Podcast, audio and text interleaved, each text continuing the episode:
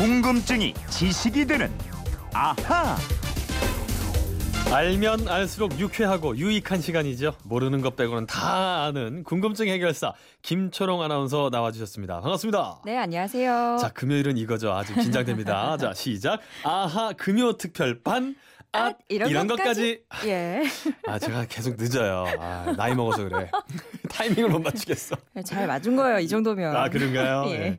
자, 아, 이런 것까지 저는 이 제목만으로도 궁금합니다. 어떤 것까지 김초롱 아나운서가 알려주시는지. 네. 자, 먼저 부산 해운대에 사시는 박경영 씨가 게시판으로 이렇게 궁금증을 전해주셨어요. 60세 이상 되는 분들, 가끔 그보다 젊은 분들도, 아이고, 무슨 저 쌍팔년도 얘기도 아니고, 이런 말 하시거든요. 이 쌍팔년도라는 것이 무슨 뜻인지 아주 궁금합니다. 왜 어떤 경우에 이런 말 쓰나요? 특별한 연도가 있다면 몇 년도를 얘기하는지 좀 알려주세요 하셨어요.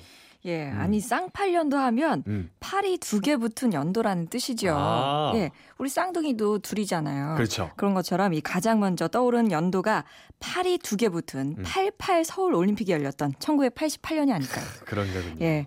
자, 이분이 올린 질문 게시판 댓글에도 네. 다른 청취자 한 분이 아, 그건 1988년을 뜻하는 걸로 알고 있어요. 네. 88 올림픽이 성황리에 치러져서요. 라고 한 분이 올려주셨더라고요. 아, 이분이 우리보다 더 똑똑하시네.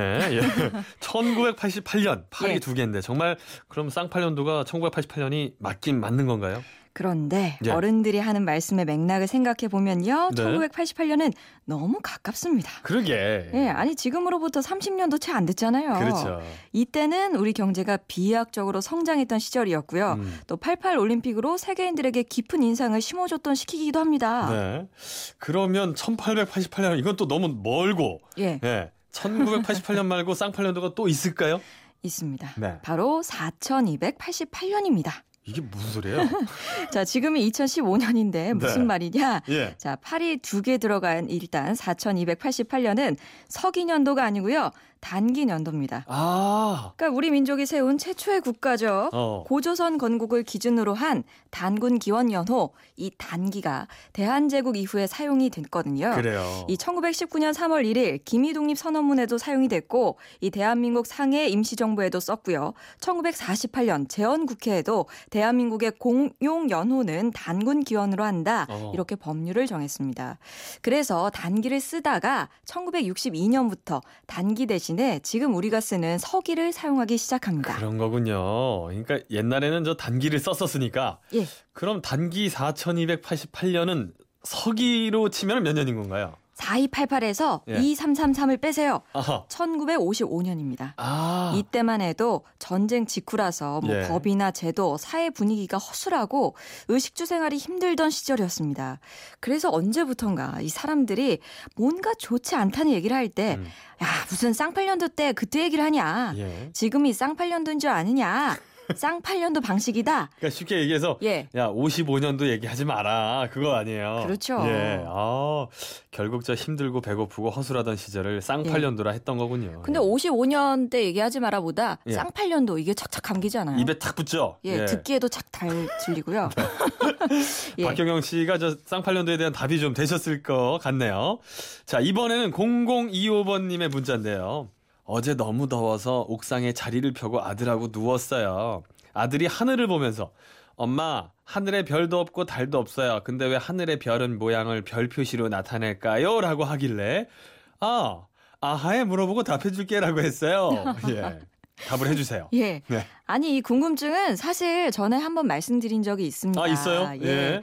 우리 아드님이 궁금해하니까 애프터 서비스 들어갑니다. 아, 좋습니다. 예. 아니, 지금으로부터 약 2600년 전 음. 기원전 6세기에 활약했던 그리스의 수학자 또 철학자인 피타고라스 어. 아시죠? 네. 예, 수학 시간에 나오는 피타고라스의 정리 그 수학자입니다. 네, 아 저는 너무 오래돼서 잊어버렸어요.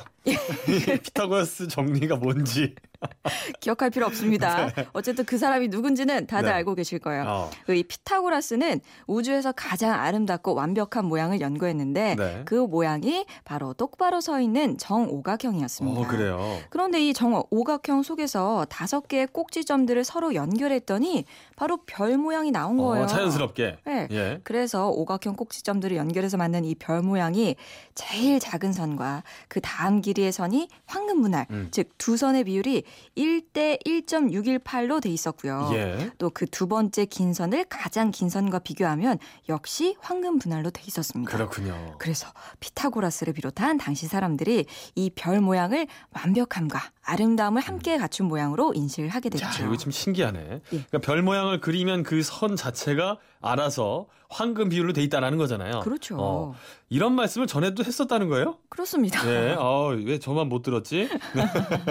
홈페이지 가면은 전에 풀었던 궁금증을 볼 수가 있다면서요? 예, 맞습니다. 예. 그건 이렇습니다. 홈페이지에 들어오시면 이걸 다 보실 수가 있는데요. 네. 사진하고 그림으로 저희가 예쁘게 꾸며놨어요. 아, 예. 예. 사진과 그림으로 풀이한 아하라는 게시판이 있습니다. 네. 음. 이 게시판에 매일매일 저희가 올리거든요. 저희 아하 코너도 있고요. 저희 바로 뒤에 나오는 뒤를 캐는 여자. 뒤 캐는 여자. 예. 예. 뒤캐녀 코너도 함께 정리해 놓고 있습니다. 예. 카카오 스토리에도 올려주시잖아요. 아, 이거 인기가 너무 많아요. 아, 이뻐요. 많은 분들이 친구 맺어 주셨는데요.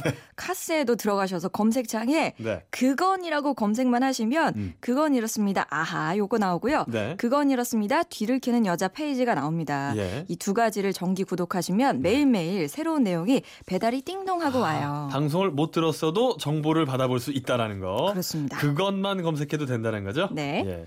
아, 저도 방송 끝나고 저 구독 신청 해야겠네요. 아니 예. 아직 안 했어요? 할게요. 궁금증 하나만 더 풀게요. 네. 3843번님. 농산물에서 유기농하고 친환경의 차이점이 좀 궁금합니다. 저는 친환경 농산물과 유기농 농산물이 같다고 생각하고 있는데 이게 아닌가 봐요. 어, 아, 그러게. 예. 저도 헷갈렸는데 네. 이 친환경 농산물은 농약이나 화학 비료 같은 화학 자재를 사용하지 않거나 사용을 최소화해서 음. 생산된 농산물을 말하게 됩니다. 네. 그러니까 친환경 농산물이 가장 큰 개념이고요. 친환경이 가장 예, 크고요. 그렇죠. 이 친환경 농산물 범위 아래에 유기농, 무농약, 저농약 농산물이 아, 포함되어 있는 겁니다. 그렇군요. 그러면 유기농, 무농약, 저농약의 차이점은 뭐예요? 먼저 저농약은 말 그대로 농약을 적게 사용한 농산물이고요. 아, 적게 썼다. 예. 화학 비료를 사용한 횟수, 농약을 살포한 횟수, 그리고 잔류, 농약 음. 이런 것들이 모두 허용 기준의 절반 이하여야 인증을 받을 수가 있습니다. 음. 그래요. 예, 또 무농약이 있죠. 농약을 사용하지 않고 다만 화학 비료를 쓴 농산물인데요. 이 화학 비료도 권장 권장 사용량의 3분의 1 이내로 사용 을 해야 합니다. 예. 또 유기농은 농약, 화학 비료를 전혀 쓰지 않고 키운 농산물입니다. 그러니까 유기농이 가장 까다롭게 농사를 지은 거죠. 아, 똑똑해. 아, 아하, 금요 특별판, 아, 이런 것까지. 아, 오늘도 여러 가지 궁금증을 김초롱 아나운서와 풀어봤습니다. 네. 아, 궁금증, 호기심 있을 때 어떻게 하면 될까요? 예, 그건 이렇습니다. 인터넷 게시판이나 MBC 미니 휴대폰 문자 샵 8001번으로 보내주시면 됩니다. 짧은 문자 50원, 긴 문자 100원의 이용료가 있습니다. 여러분의 호기심, 궁금증 많이 보내주세요. 김초롱 아나운서 수고하셨어요. 고맙습니다.